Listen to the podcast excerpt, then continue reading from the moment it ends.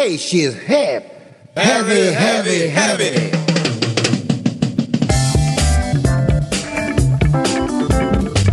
Hello, Georges Collinet with you on Afropop Worldwide from PRI, Public Radio International. Over the past years, we've been producing web exclusive podcasts to accompany some of our favorite episodes. And this week, we figured that we would give you a taste of what has been going on online. So, welcome to our podcast special. Afropop's podcast now includes full versions of all of our latest shows, plus all sorts of exciting extras. It's the best way yet to stay connected to what's going on at Afropop. You can subscribe on iTunes at pri.org or at www.afropop.org slash podcast. To kick things off, we have a podcast produced by Banning Eyre as part of our hip deep exploration of Afro-funk in Ghana. The program tells the story of how soul, jazz, funk, and highlife were combined in 1960s Accra to produce a groundbreaking musical style. However, during our time in Ghana, Banning also stumbled across a fascinating slice of forgotten musical history that just happens to feature the soul brother number one. So let's hear it James Brown, Geraldo Pino, and Fela Kuti in Ghana. Take it away, Banning. Get past the people, get past the hitman.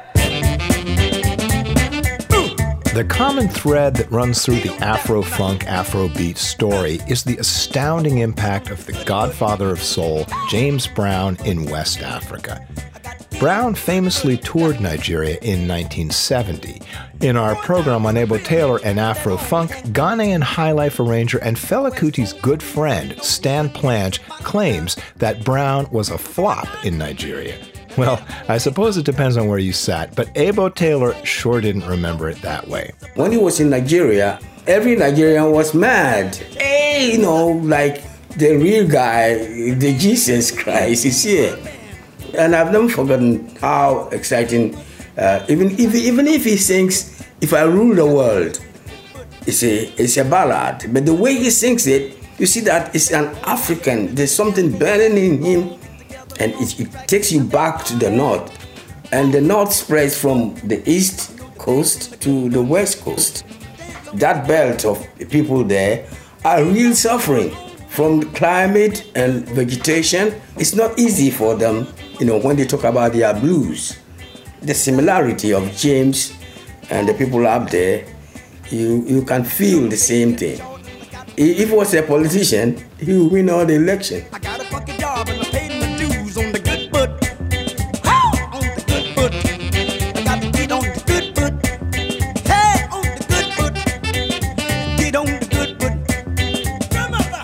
Ebo and many veteran musicians in Ghana hear James Brown's vocal intensity as an echo of the anguished Sahel region of North and West Africa. This idea is part of Ghana's local funk lore. But a somewhat younger Ghanaian producer, Panji Anoff, says Brown's music had a more general appeal for West Africans. He had these call and response songs. Say it loud, I'm black and proud. So it's he calls and you respond. Africans always want to participate in the music. We don't just want to dance, we want to clap, we want to sing, we want to feel the music in every last bone of our body. And James Brown makes that, he invites you. Fela is the same. Fela invites you to participate in the music. I can't listen to Fela without dancing or laughing or smiling or feeling sad. I can't listen to Fela's music without it conjuring some kind of strong emotion in me somehow, somewhere. Now, the guy who brought James Brown's sound to more West Africans than anybody was actually Geraldo Pino of Sierra Leone.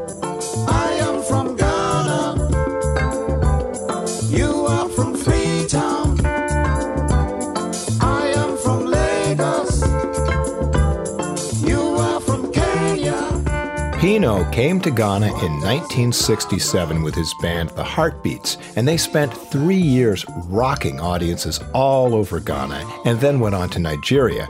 Everybody remembers Pino's channeling of James Brown. But listen to Francis Fuster, the drummer and musical director of the Heartbeats. He witnessed Pino's evolution from the Heartbeats maracas player to the band's guiding visionary, financier, and frontman. So we played all the rock and roll songs. We covered all the Congolese stuff from Congo at the time. We covered highlights from Ghana. We played everything. But mostly we focused on people like Cliff Richards, Elvis Presley, Louis Jordan. We went into the boogie woogie and all that kind of stuff. But the band was such a talented, versatile band that we could play almost everything and sound authentic in every area.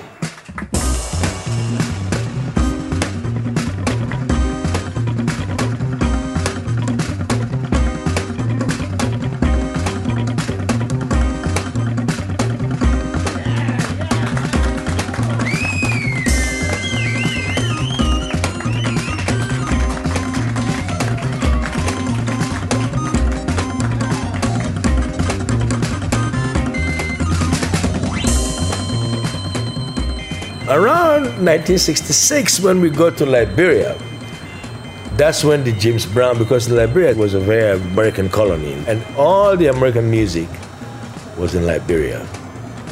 By 1966, James Brown had taken the world, and so Pino picked up James Brown, and he could do that very well.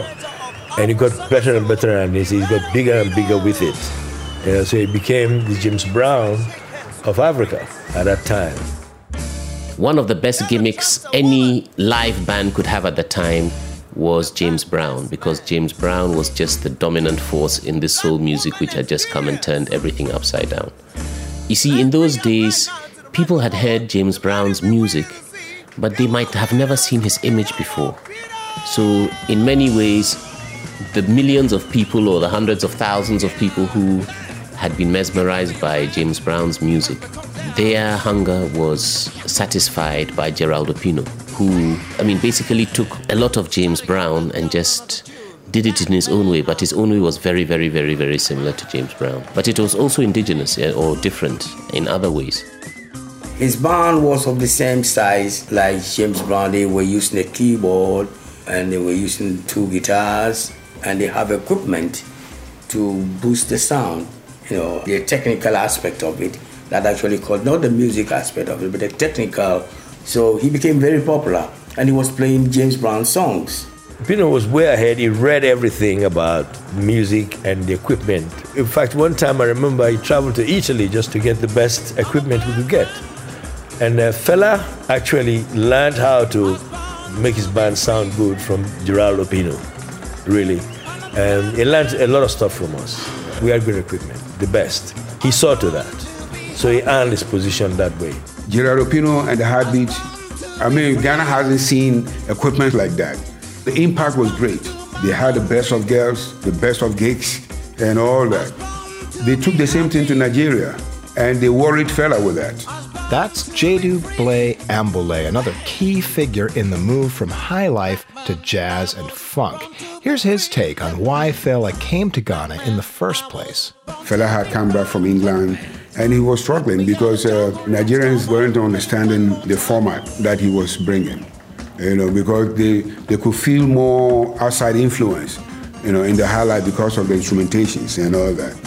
So Fela was finding it tough in Nigeria. So he told himself, man, I think I better go to Ghana because he felt that he would be understood. And yes, Ghanaians understood him because he came and met progressive bands like the kind of style that he was doing.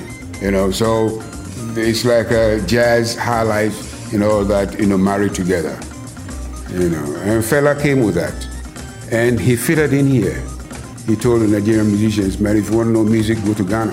When Gyedu Ambolley says that Geraldo Pino worried Fela, he's voicing a common perception. That's exactly the way Pino comes across in the Broadway show Fela. He's a kind of rival to the Afrobeat founder. But Francis Fuster, who knew both men well, remembers it a bit differently. Well, Fela came to see us play. He had heard in Nigeria about this band from Sierra Leone. He traveled from Nigeria to come and see this band. And when he came, he fell in love with the band, you know. Said hello, and you have a great man. And then, then I said, well, that, that's Geraldo Pino. I introduced them and they spoke and they became great friends too. They were, they were good friends. They had similar ideas going in different directions. But Fela became one of our greatest fans for many years, followed us around.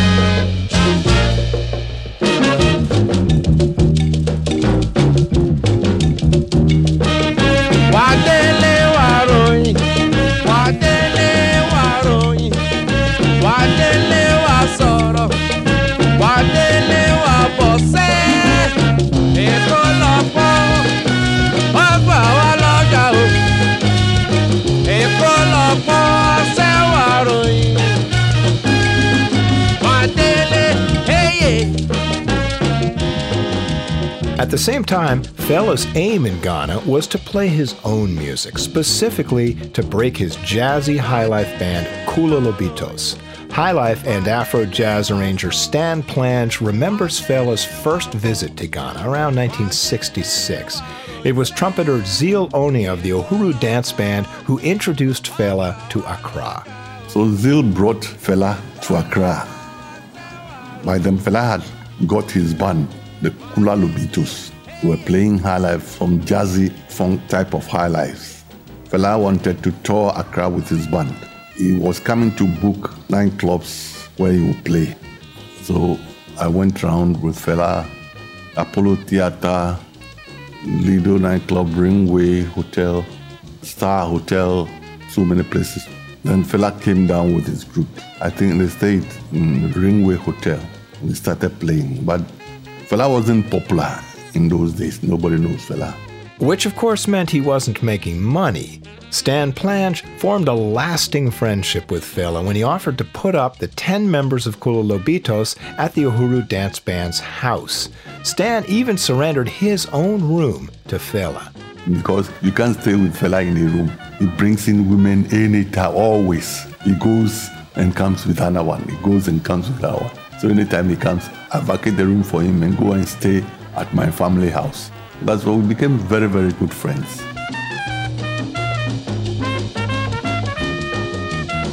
When I knew Fela, Fela wasn't even smoking cigarette, wasn't even drinking any alcohol. He drinks only Fanta. He will tell you, I want Fanta orange. He does not drink, does not smoke, not even cigarettes. Well, as we know, that would change, and so would Fela's musical fortunes in Ghana. He eventually settled in at Faisal Helwani's Napoleon Club, where he met Hugh Masekela, among others. Gyedu Blay Ambolley remembers this as an incredibly exciting time for music in Accra. There were so many clubs in Accra, apart from Friday's Napoleon Club. Even before Friday's Napoleon Club, there were so many clubs like Tiptoe Nightclub, Lido Nightclub, Metropole, Seaview, uh, Wato, so many clubs. And most of these nightclubs had bands performing there. Sometimes you can see three bands playing at a club, one club, in one night. So when one band's finished playing, it goes to another club. This was in the 60s, late part of 60s. The Uhuru band was there, Mordinier's band was there, Joe Kelly's band was there, Africana Rhythmus, the Dominant Seven, Paramount Eight, and these were all progressive bands. This was the time that Fela came to Ghana.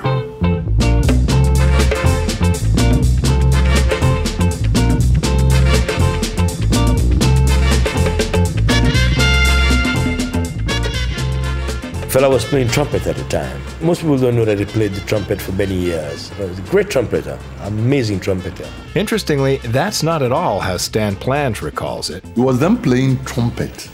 Trumpet was his instrument when he attended Trinity College, London. But to be honest, he wasn't a good trumpet player. Fela wasn't good on the trumpet. His embouchure wasn't that strong. He was better on the saxophone than the trumpet. Well, have a listen and judge for yourself.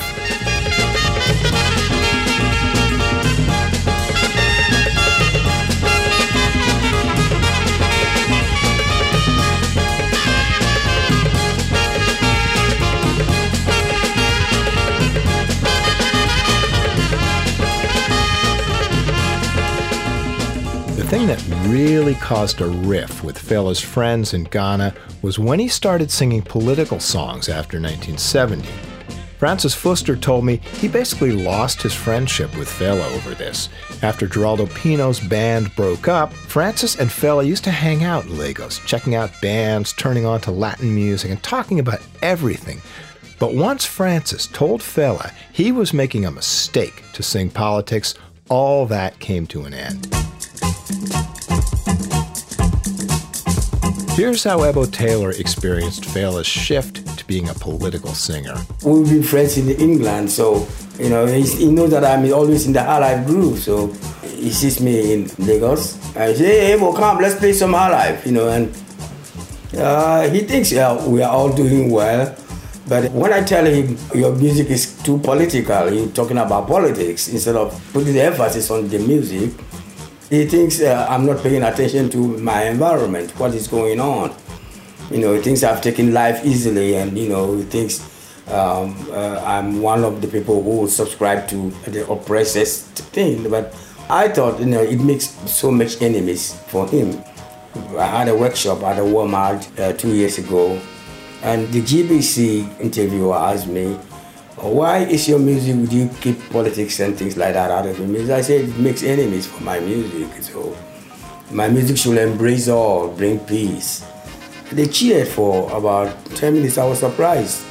That, that was the time I knew how deep Fela had gone to make enemies because of his music. Fela, I got to know that if he's made up his mind to do something, you can't change him. And you better stay out of his private life. You know, Fela's music changed when he started this political thing. Fela's best music was before he changed to go into politics. When he became political, the quality of his music, the generator went down. Because he wasn't interested in the tune again. He was interested in either blasting government or something with his words. I don't blame him for doing that either. That's his choice, and it makes his music sometimes very powerful. You know, so I don't blame him. I don't say I don't say, hey, Fela, what you are doing is wrong. But I say, hey, watch out. These people are, you know, out for you.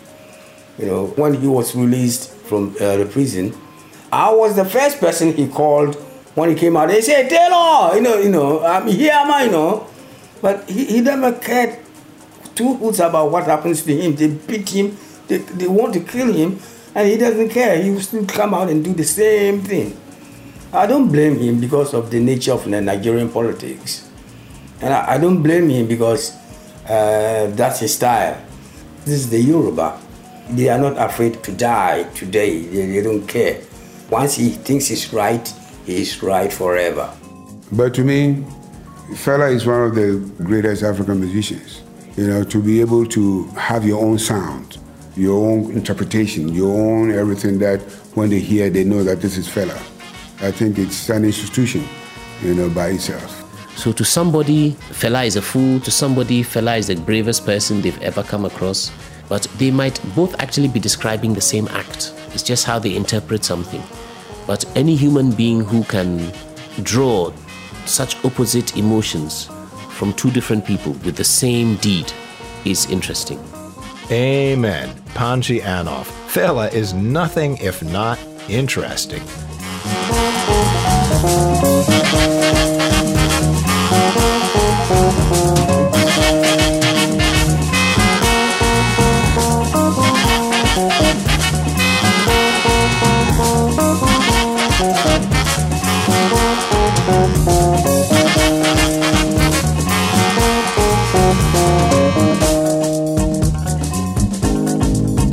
Wow, what a fascinating story. Well, next up, we hear from another legend of Afropop, the one and only Angelique Kidjo. When Afropop's Morgan Greenstreet produced a program exploring how Benin's religious music was transformed into polyrhythmic pop, we were excited to hear that Angelique Kidjo had just finished an album returning to many of these traditional sounds. The album was called Eve, and man, what a knockout! Eve is a tribute to the strong African women. And this podcast, available on iTunes or afropop.org, explores its roots.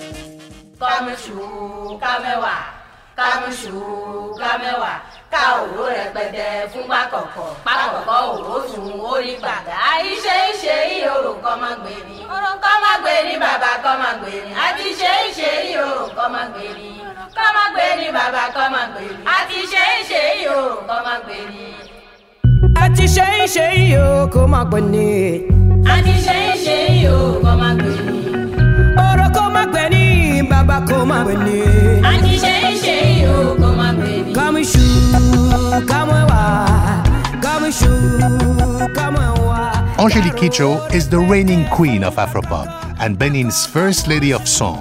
Afropop worldwide has followed Angelique since she got her start, and we're always excited to hear what she's up to. Her latest album, Eve, is dedicated to her mother and celebrates African women. Eve features women's choirs from Kenya and Benin, and many of the songs return to the traditional Vodun music featured in Benin Transforming Traditions. Our senior producer, Banning Eyre, spoke to Angelique about the inspiration for the album at her home in Brooklyn, New York. Doesn't matter how poor the African women are, they're always elegant. And I wanted to celebrate that. And that's where the whole album started from. For me to start in Kenya, to go to my country, to those women that my mother, my grandmother, and all the women basically in Benin and Africa, through their um, the mentoring, their examples, their resilience, have taught me to be who I am today. The song we're hearing in the background, Kamoushou, features a women's choir from Angelique's village, Gadome. It is a traditional Yoruba song used in ancestor worship, which Angelique has reworked with her unique touch. It's an offering song, Kamoushou, in the worshiping the ancestors. Because we believe that somebody passed away from our family, it's only the body that is gone. That the memory that we celebrate keeps them alive. And there is once a year a party where the spirit can um, embody somebody else, living spirit, to speak to us. Now let's hear another tune, Ebile, featuring the Kronos Quartet.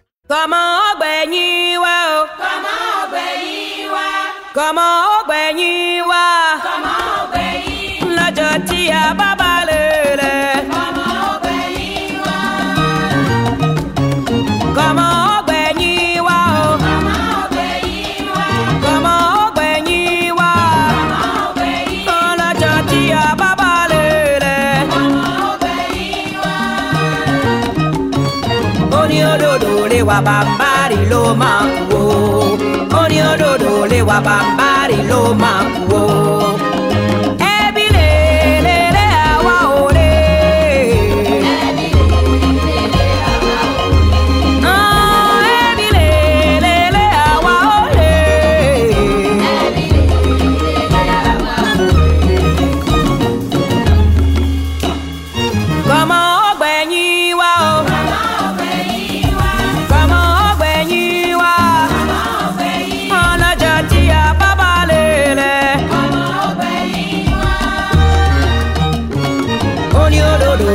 bàbá ń bá rí ló máa kú wa ó.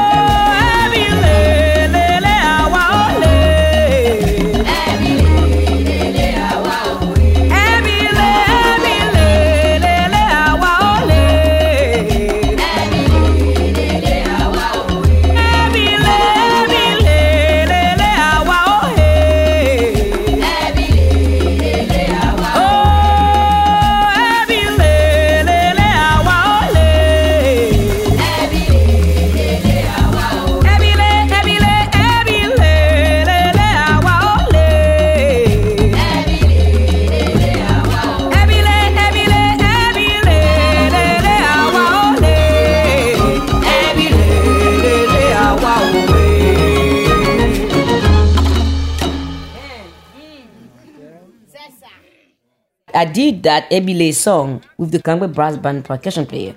It's such a typical song, such a typical rhythm. I mean, Benin is not known for the harmony as Mali is known, but the rhythm in Benin is abs- yes, is sick. We couldn't agree more. I mean, we have so much different drums. It's ridiculous.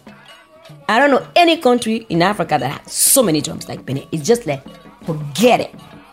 So, I wanted to be stripped like that and wanted those two things to meet. And when I met the Kronos Quartet, I said, I'm waiting for the day we're going to play this song in Benin. And then they're going to go, What in the world is that? Who's that guy? Who are those guys? What is that?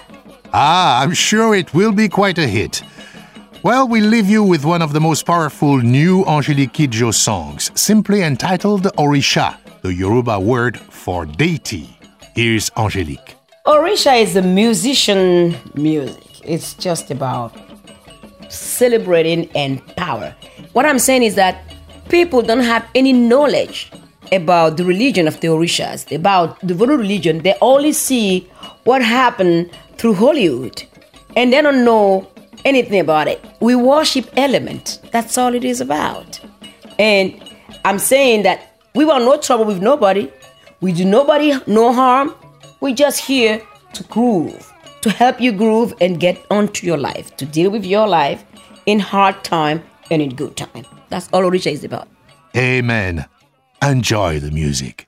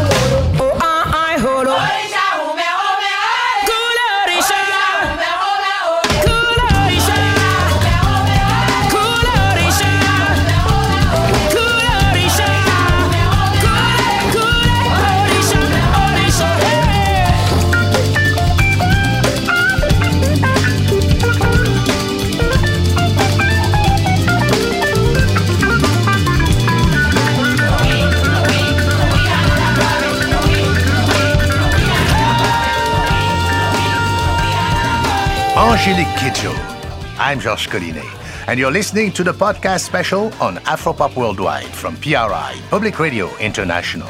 And as I mentioned before, Afropop has recently relaunched its podcast series, and you can now download full versions of every new Afropop episode. Not to mention bonus web exclusive stories on our podcast. So subscribe today and be sure to stay in touch with us on Twitter and Facebook. I'm Georges Collinet, and you're listening to Afropop Worldwide from PRI, Public Radio International.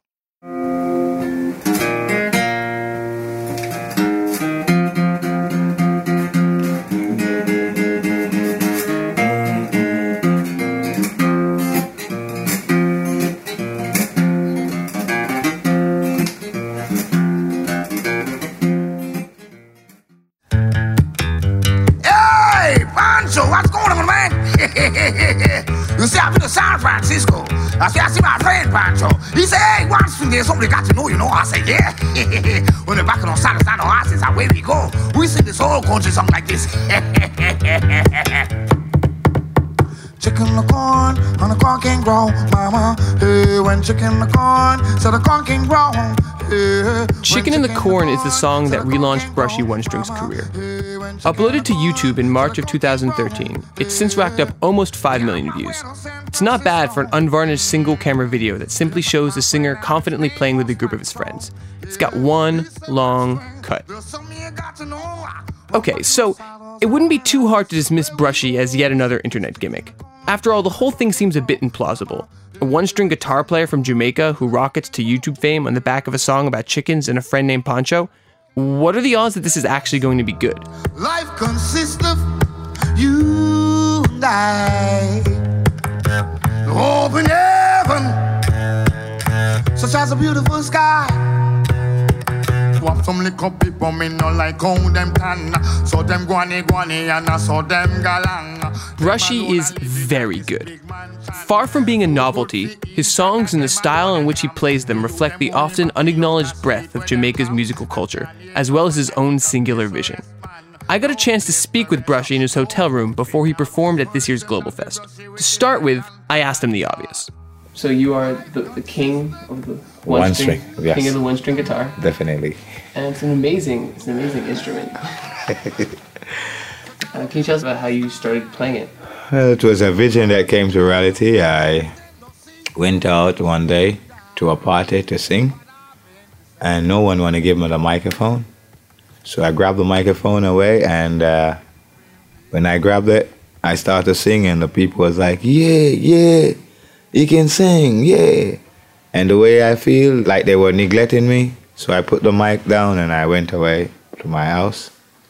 I was talking like to the God above. Oh, I want to sing better than my daddy because my daddy is the late great Freddie McKay. My mom used to sing with Tina Turner, do backing up singing. Her name is Beverly Faster. So I was saying to my God, oh, I want to be a better singer than my parents. And then I see the stars start running in the skies. And I went off to my bed. Early in the morning, I get a vision with a little short man with a big guitar like mine, saying I should have this guitar. And I said, No, I don't want your guitar. I already have one and the strings are broken. And he said, Oh, well, you can play this guitar. I take it from him. When I look, it was one string on the guitar. So I start to bang it, bang it, and I'm getting some rock and roll and some blues sound. And then the man become three stars. And he thank, and the voice from the star say, Take care of the guitar, and the guitar will take care of you. I wake in the morning, I begin to practice, and I didn't catch nothing until the evening. I found out there was a scale and a guitar.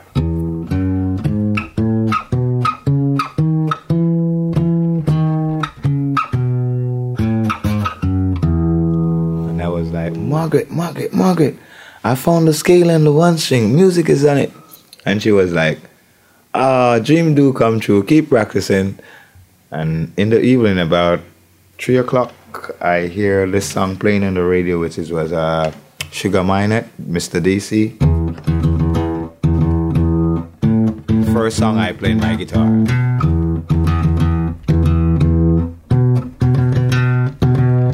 I coming from a country with my bag of Cali. Book up on a DC. He want to own me. He say, Don't you run now, youth man, cause you cannot escape. And if you slip, you will slide. And if you run, you can't hide. While I said, No, DC, don't you touch my sense. No, DC. And that was the first song I learned to play on my guitar. Playing a one string guitar, really playing a guitar at all, would seem to place Brushy in a world entirely separate from the dancehall popular in Jamaica during the 80s and 90s. Still, He always worked within the mainstream, recording over studio rhythms and using his music to battle like any other singer or DJ. Brushy explained how this approach led to his second hit song. The second song I wrote was a DJ song. It was about uh, a DJ in Jamaica. He was singing about his girl, gone and leave him. Was like, Papa he become a Christian now. It was, Lord, me can't take it no more. Give me back the girl when me did that before. Lord, me can't take it no more. Cry up, cry up. And I was like, wow, what's a wicked hit. Any man counteract that song gonna get a number one. And I was in my yard and I was thinking, how can I counteract a song like that? Till I hear a sound in my head. Remember our old time song they used to sing in Jamaica? Man dopi laugh, ah yes. Man dopi laugh, ke ke keng keng keng. And the phrase came in my head and I said, wow, it's a good phrase. And then I began to say, San gal gonna ha, yes. Come with daddy brushy with the one string band. San gal gonna ha, yes. Come with daddy brushy with the one string band. And that's how I get my second song. Become a hit also. And after that, that guy become a Christian.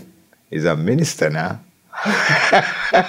Brushy spent the early 90s recording tracks for small Jamaican labels like Roof International.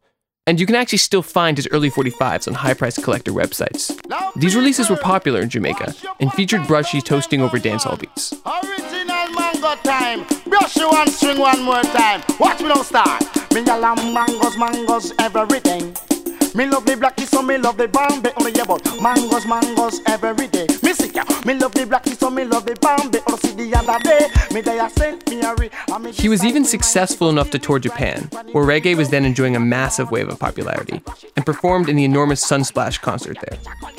Brushy grew up poor, and he never learned to read as a child. Unfortunately, this allowed unscrupulous business people to take advantage of him, derailing his career just when it seemed about to take off.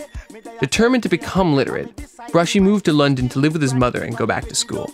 Despite putting his musical ambitions on hold, Brushy kept writing. He explains how his song, Walking Dreamer, was based on his time in England. The third song I did was uh, Walking Dreamer. It's that, that, that song is about my mom. Because when I go to England and realize my mom, she, she wakes in the night and she walks around our room, not knowing that she's walking around and talking. So one night she wakes and I was listening to her and watching her, and I realized she didn't wake, she was walking in her sleep. So I went around and at the time I couldn't read, so I practiced and listened to myself and keep my words. And I wake up, I realize I was singing the song. I know this lady, her name is Miss Beverly. Every night she go to bed, she has a walking dream. the song become a hit again. Miss Beverly. Ooh, I know this lady. Her name is Miss Beverly. Every night she go to bed. She been walking in her dreams. Yes, I know this lady. Her name is Miss Beverly. Every night she go to bed. She been talking in her dream. She's a walking dreamer.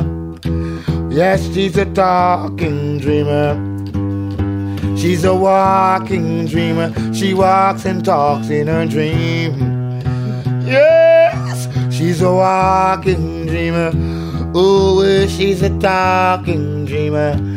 Yeah, yeah, she's a walking dreamer. She walks and talks in her dream.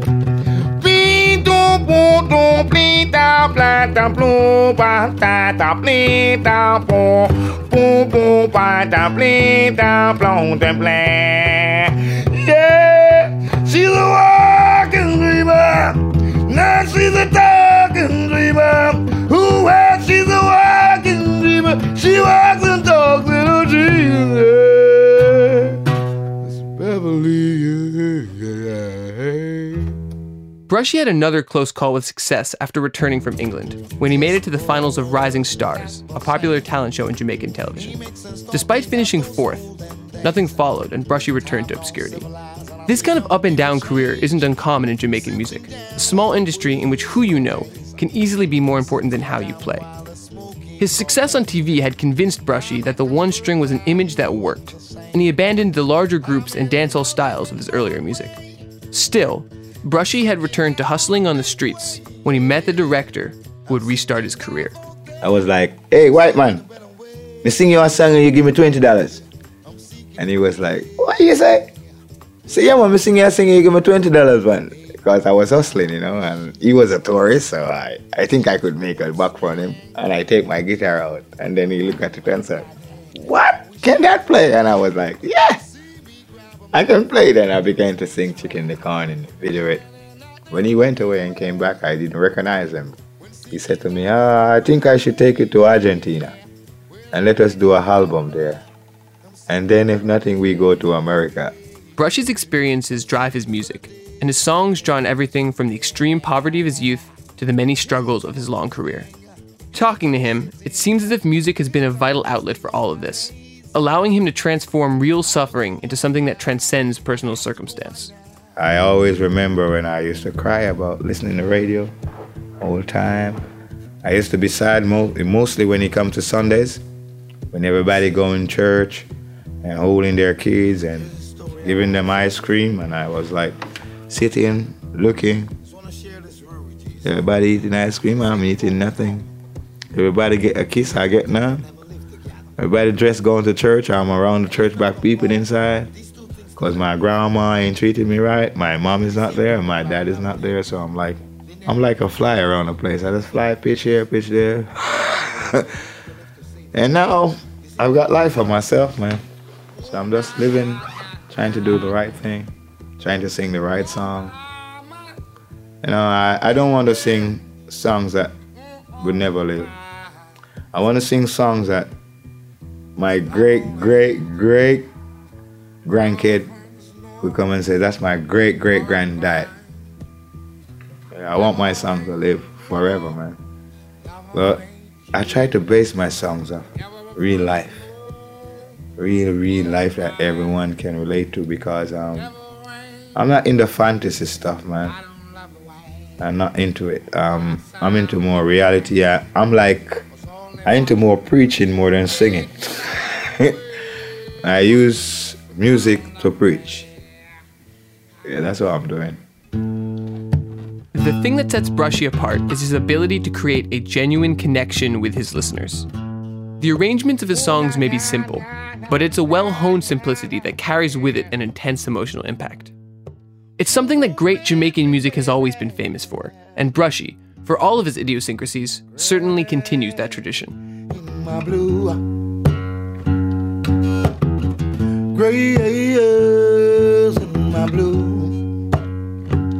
She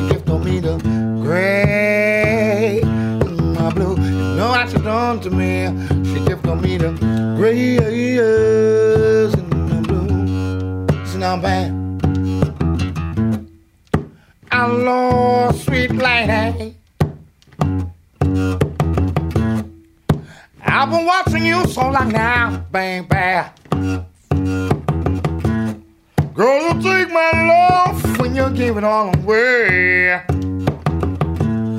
Baby, you make my life into the rain and misery. Because you give to me the gray in my blue. She cheats on my lover and give to me the gray in my blue.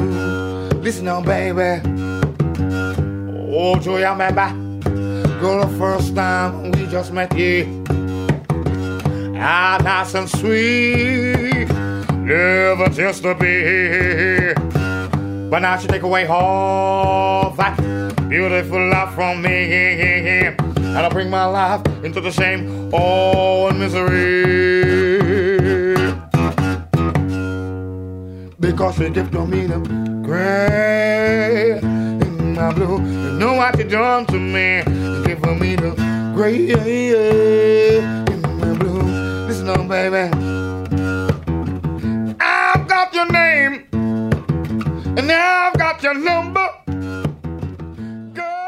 Well, for the final podcast featured on today's show, we take you to the streets of Egypt.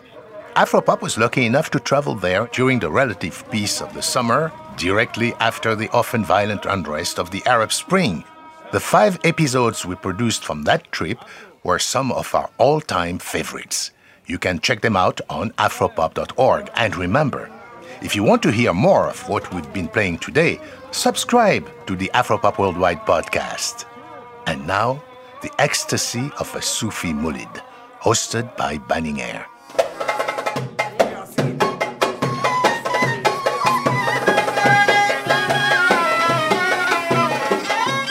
Lot of people we met in Egypt told us the country's traditional music has fallen into a state of decline. Lacking support from media and industry, it's often reduced to tourist entertainment or else local ritual appreciated only by a dwindling audience of old timers. But there are exceptions. Ahmed Al Maghrabi, director of a small traditional music venue in Cairo called Makan, noted one. The big bestseller till today is Yassine Touhami, not Amr Diab. Amr Diab is an image that you see in the TV. In the reality, there is another people. That image sold in the TV can make a lot of money through private concerts, through weddings. So if you have the title of the best, you know, singer, huh? Everybody will pay you much more than this sheikh. But the reality is, Yassine Touhami, he has, I think, till now 165 albums. He sells like 30, 40,000 cassettes per month. If any of these big stars just sold 60,000 for one album, it's a big deal for them. So the biggest seller of music recordings in Egypt is not pop icon Amr Diab.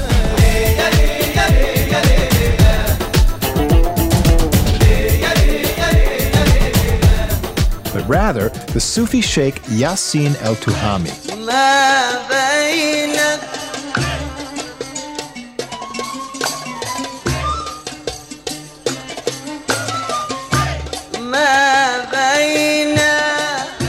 فزمان تعاقدت مع شركة يمكن من سنة 80 لفترة سنتين فقط وبعد كده تركت الموضوع حصل شوية خلافات فتركته Now, I can't confirm Dr. El Maghrabi's sales figures, but I did meet the great munshid, or religious singer, Yassin El Tuhami. It was the final night of a Sufi saint celebration, a mulid, in the Upper Egypt town Abu Tig. Yassin El Tuhami is saying he actually had little interest in recording initially. He felt exploited by the Idaphone label in the 80s and stopped recording altogether until 1995 when he created his own label, named for the Sufi poet Omar ibn el Farid. But as much as you're apt to hear one of those recordings wafting over market stalls anywhere in Egypt, the real place to experience this singer is on the big night, the final night of a mulid. المولد ده عبارة عن مناسبة Yasin al Tuhami says that a Mulid celebrates the birth of a saint, usually someone from the family of the Prophet Muhammad. Yasin has been singing at Mulids since he was 20. Back then, almost 50 years ago, they were mostly attended by older people adults are still the majority, but these days, Yasin is seeing a lot more 20 somethings and teenagers at Moulid's, and that's encouraging.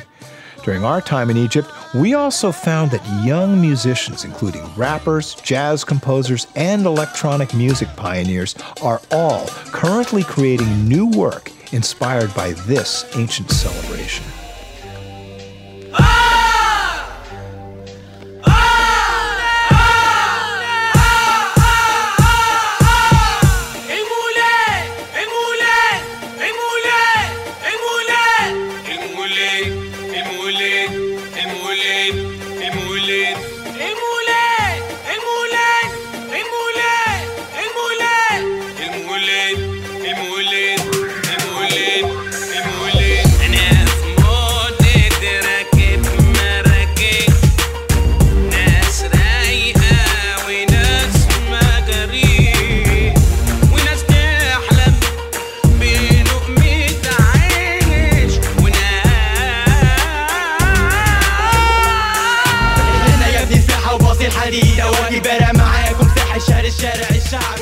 That's Arabian Nights featuring the singer Mahmoud El Aisi and produced by Club Records. But let's back up a little and talk about how this particular Sufi event, the Moulid, became such a big deal in Egypt. Here's Michael Frishkopf, scholar of Egyptian music and associate director of the Canadian Centre for Ethnomusicology at the University of Alberta. One of the ways that Islam spread around the world was through the Sufi orders into West Africa, East Africa, Southeast Asia, everywhere. The result was that people were Sufi all over the place and they didn't necessarily even have to call themselves Sufi. That's just what Islam was. Islam was permeated with this. And in Egypt in particular, what you would find is that a lot of big celebrations had a kind of Sufi tinge without being the ritual of a specific order. And the biggest occasion for this was the festivals at which a saint's birthday was celebrated. They called it the Maulid. Or Moulid in colloquial Egyptian Arabic. This was popular Islam, people's Islam. But with the rise of Wahhabism, a fundamentalist movement that started in the late 18th century, Sufism came under attack. Sufi shrines were destroyed all over the Muslim world. By the 1920s, this rejection of Sufism was picked up by Egypt's fledgling Muslim brothers. From that point on, there's a kind of a reformist attack on many of the Sufi orders, many of the practices. You know, this Sufism has just sort of inculcated laziness and mysticism, which isn't productive and it's not leading Muslims anywhere. And I think colonialism itself was a big factor in all this. That you know, the Muslim countries are all backwards, and we need to wake up. And part of our problem is is Sufism. That's part of the thing that's been you know keeping us back. We need to move forward. But despite many efforts, right up to the present, no one has succeeded in stopping Egypt's Moulids. The biggest ones are attended by millions and go on for two weeks. Now, depending on the importance of the saint, the size can vary dramatically. If it's just a very local saint, they might have a mullah just for one night. But for the biggest saints, and especially the so-called Ahlul Bayt, the Ahlul Bayt are the family of the Prophet. A number of the Ahlul Bayt have shrines in Egypt. So those are the very big ones. They're going to be starting their celebrations about two weeks before the actual big night, the Layla Kabira, which is the culmination, the climax of the festival. That's what we experienced at Abu Tig, Al Layla Al Kabira, the big night. This Moulid was in celebration of Al Sultan Al Farghal, a religious scholar who lived some 300 years ago. We dined at the home of Sheikh Yassin's son, Mahmoud Al Tuhami, who began singing publicly at age 13. Mahmoud was to be the featured munshid for the big night, and he escorted us to the scene at Abu Tig. What we found there was out of this world. A town square festooned with colored fabrics, lights, speaker towers reaching blocks in every direction. Even the enormous minarets of the town mosque were draped in strings of colored lights. And despite the late hour, the place was bustling with energy and commerce. Businessmen get involved, they often donate lights and tents and so on. It also gives them a little bit of visibility but they'll they'll fund it as a religious duty, a religious donation. Some of the Sufi orders will also stake out areas. There's something called the khidma. The khidma means literally service. There's a little tent providing shield against the sun, and they'll serve tea and coffee and other beverages hot to everybody free. You just have to come in and they'll they'll serve you. There's a lot of people selling things. Of course, anywhere you have a crowd, you have people selling um, religious items, books. You can buy incense. You can buy perfumes. You can buy tapes and CDs and MP3s and all that kind of thing. There's also people selling candy and snack foods. People bring their kids, they bring the family, they go out. It's a festival, it's a carnival. But a carnival in trance. On a stage high above the crowd, three percussionists, a violinist, and a guy playing the Egyptian kawala, a reed flute, sat on either side of the singer. The kawala can play in two octaves at once, and not to be outdone, the violinist was feeding his signal through an electronic octave pedal, making his sound that much bigger. Mahmoud al Tuhami sang into a cluster of microphones, each one connected to a separate power amp, creating a huge sound with stadium rock impact and transcendent beauty.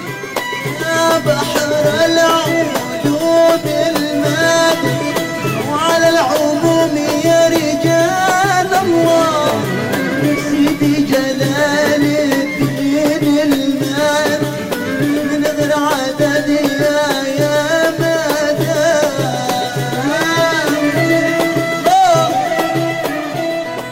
People in Cairo told us we would not be safe at a Moulid.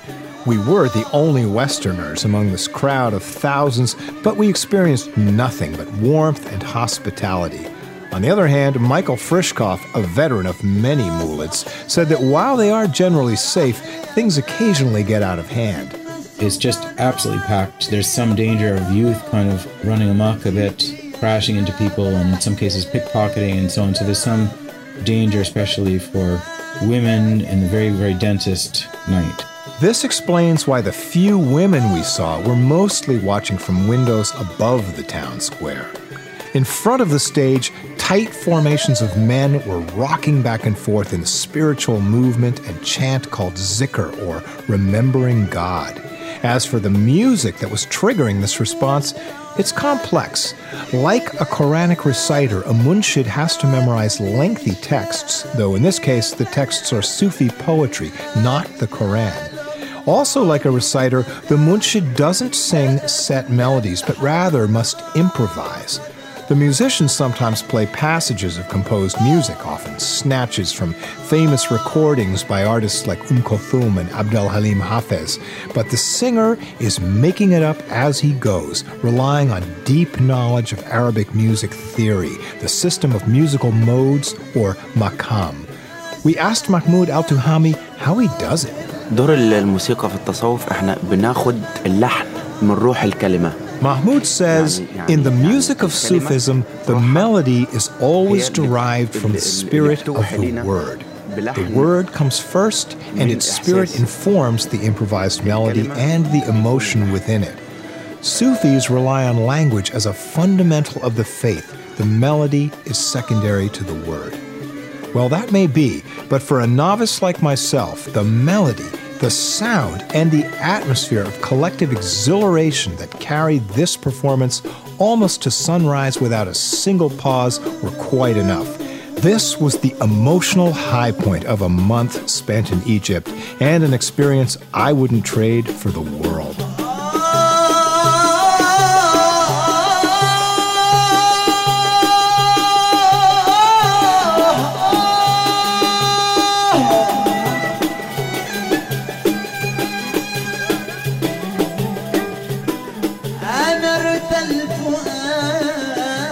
Major support for Afropop Worldwide comes from the National Endowment for the Humanities and the National Endowments for the Arts that believes a great nation deserves great arts. And from PRI, Public Radio International affiliate stations around the US. And thank you for supporting your public radio station. Additional support for Afropop Worldwide comes from BAM, presenting Nonesuch records at BAM, a music festival featuring Youssou N'Dour, Toumani Diabaté, Rokia Traore, Caetano Veloso, and other Nonesuch artists. September 9 through 28. Tickets at bam.org. That's B-A-M.org. And from WOMEX, the Showcase, trade fair and conference presenting world roots and ethnic music in Santiago de Compostela, Galicia, Spain. October 22nd to 26. More info at womex.com. And visit afropop.org slash podcast or search for Afropop Worldwide on iTunes to subscribe to our podcast. You can also find us on Facebook and follow us on Twitter at AfropopWW. My Afropop partner is Sean Barlow. Sean produces our program for World Music Productions. Research and production for this program by Banning Eyre, Morgan Greenstreet, and Sam Backer. Our chief audio engineer and co producer is Michael Jones. Additional engineering by Mike Kaplan and Stephanie Lebeau. Banning Eyre edits our website, afropop.org. Our development director is Ivana Bond. Our producer for new media is Sam Backer. And I'm Georges Collinet. PRI, Public Radio International.